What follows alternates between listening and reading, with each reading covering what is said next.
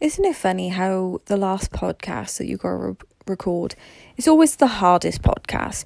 It's always like, oh, but I'm so hungry now, you know. And I, it's not even if I was recording seven podcasts, fourteen podcasts, twenty one podcasts, I would still be in the same way, you know, which I find truly fascinating. Just as a human, as we, you know, like and I think that's why people say the finish line isn't the finish line. You've got a picture further than the finish line because I think that's just the way we are as humans, like mentally.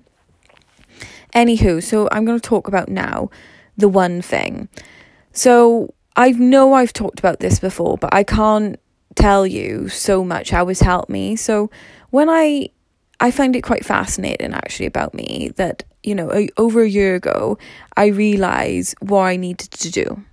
You know, like I realized that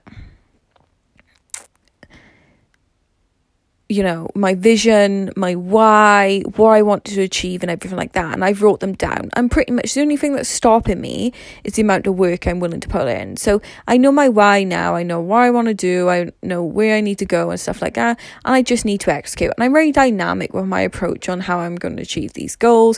But I know inevitably I'm going to achieve these goals.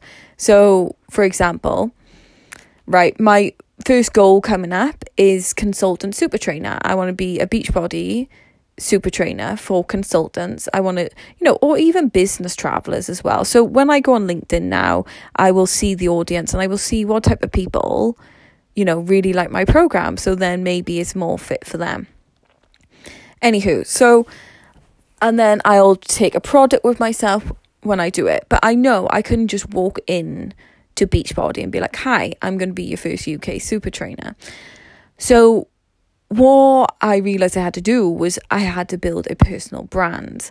So, pretty much, that personal brand was the one thing that was going to help me achieve all my goals.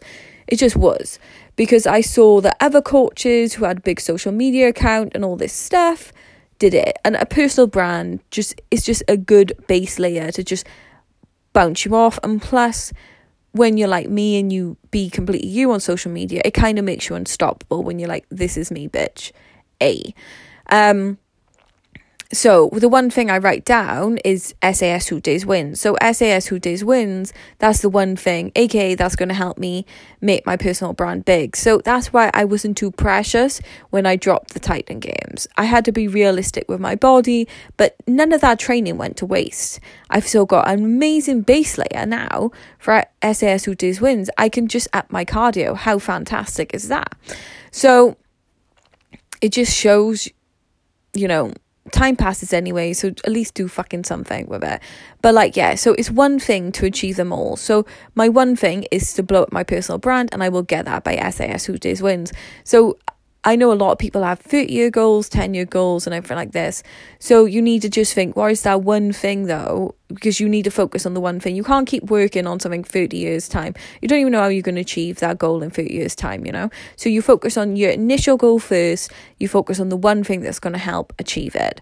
And then you just execute that every day. So you have your macro goals and then your micro goals, which is your daily goals then. So I hope it really helps. Um, yeah. And trust and believe you know is what i do on a day-to-day basis. I'm still trying to get through it because i realize actually um, some things just won't take years. Some things will t- take maybe two or three years and it's kind of fucking mind-blowing but it is where it is. So i can't recommend my approach enough. See ya